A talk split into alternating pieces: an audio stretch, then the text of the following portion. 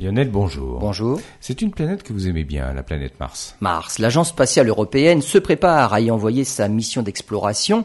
Décollage prévu pour juillet deux mille vingt. Dans le programme d'entraînement, on en est à tester le déploiement des parachutes pour poser sans dommage le rover Rosalind Franklin. En mai et en août, les essais se sont soldés par des échecs. A priori, un problème de pliage et de couture, mais un problème qui n'a pas été résolu à la suite du premier échec et le rover se serait à nouveau écrasé à la surface de Mars. Le rover doit se poser grâce à une série de parachutes qui doivent s'ouvrir à des altitudes différentes pour des gammes de vitesse de freinage différentes. Deux parachutes principaux, un de quinze mètres de diamètre et un de trente-cinq mètres, et pour chacun d'eux, un parachute de guidage de un mètre cinquante. Le parachute de trente-cinq mètres est le plus grand jamais déployé sur Mars.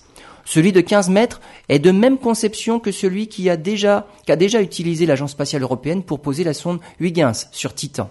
Ce qui semble poser problème, c'est l'extraction des parachutes de leurs sacs dans lesquels ils sont pliés très délicatement et de manière très compacte. Le parachute de quinze mètres doit se déployer à mille deux cents kilomètres heure et celui de trente-cinq mètres à mille kilomètres heure.